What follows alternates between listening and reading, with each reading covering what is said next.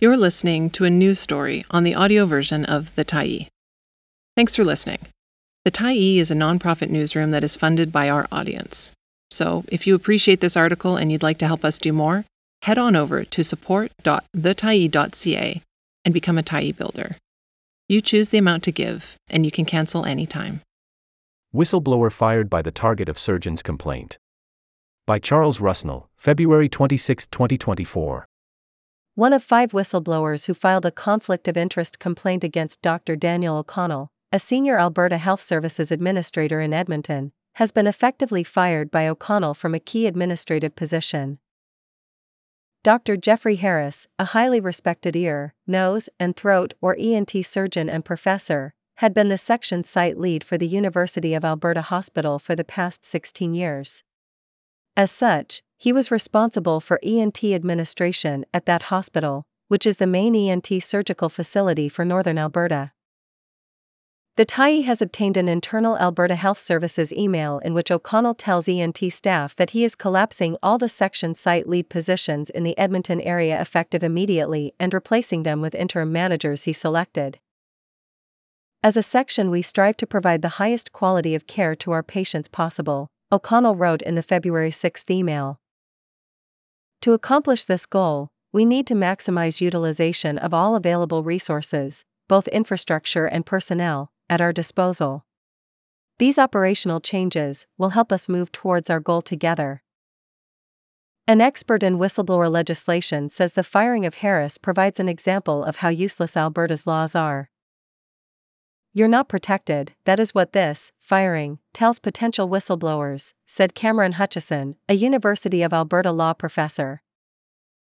What I tell people is that if you're going to blow the whistle, you're better off to go to a journalist. His reasoning is that a journalist might be able to keep the whistleblower's identity anonymous, and in any case, making the story public in a timely fashion can make it harder for bureaucracies to foot drag and close ranks. The whistleblowers filed their complaint against O'Connell in November 2022.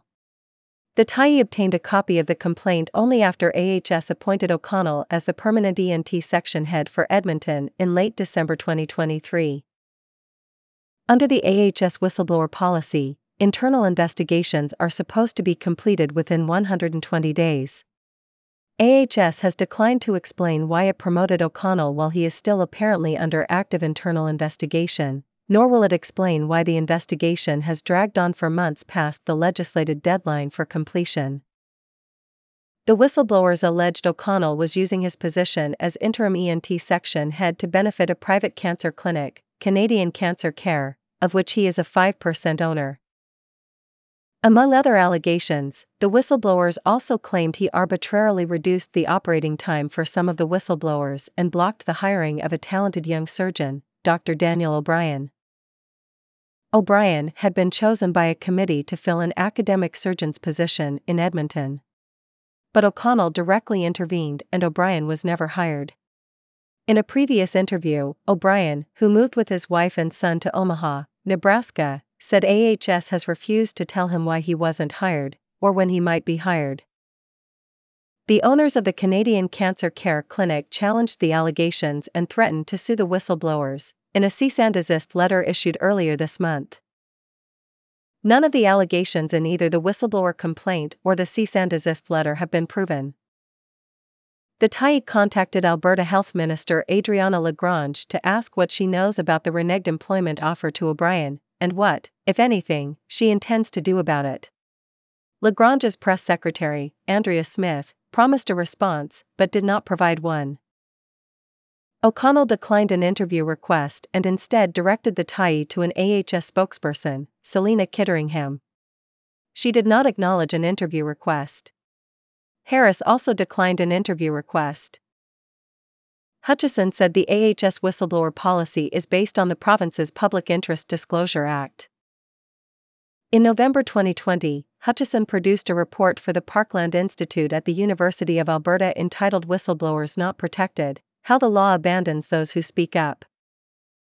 The study cites several stories by this reporter and Jennie Russell from our time as investigative journalists with CBC. We also participated in a lecture to one of Hutchison's classes in 2022, after we had left CBC. Hutchison found Alberta's current act falls far short of international best practices for whistleblower protection. The act is riddled with pitfalls through which few whistleblowers should ever dare venture, he wrote, and as a result, there have been only three findings of wrongdoing since the legislation's enactment in 2012. Even where wrongdoing is found, the legislation requires an employee to prove connection between it and workplace reprisal by the employer, something that is notoriously difficult to do, the report states. Hutchison said the alleged blocking of the hiring of O'Brien, the firing of Harris, and the lawsuit threat against the whistleblowers could all be viewed as apparent or potential reprisals under provincial law that could be reported to Alberta's Public Interest Commissioner but he has little faith in an investigation by that office. They have never found any finding of reprisal happening ever, he said. And they're not particularly well trained, in my view, to investigate reprisals. People don't normally say, I'm firing you because he did this. They do something like reorganize down the road that makes it look like it's part of normal operating procedure. Hutchison can't specifically say if O'Connell's actions in this case legally constitute a reprisal, but based on his research, he said, it wouldn't be an unusual manifestation of reprisal. The surgeons who filed this complaint, Dr. Jeffrey Harris, Dr. Erin Wright, Dr. Hadi Seikaly, Dr. Hamdy El Hakim, and Dr. Daniel O'Brien, have all been exposed, Hutchison said, since the Tyee published their confidential whistleblowing complaint more than a year after they filed it with AHS.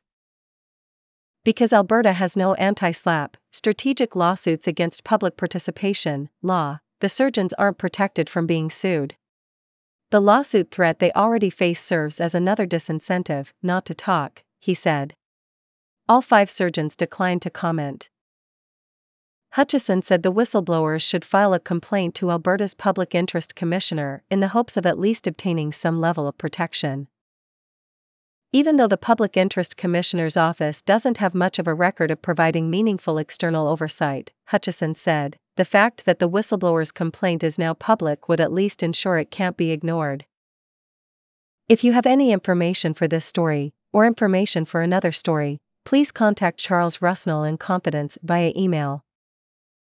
Read more Health, Rights plus Justice, Alberta. Thanks for stopping by the Tyee today. Anytime you're in the mood to listen to important stories written well, we'll be here. And if you'd like to keep independent media going strong, head over to thetyee.ca and click on the Support Us button to pitch in. Finally, big, big thank you to all of our Tyee builders who made this story possible.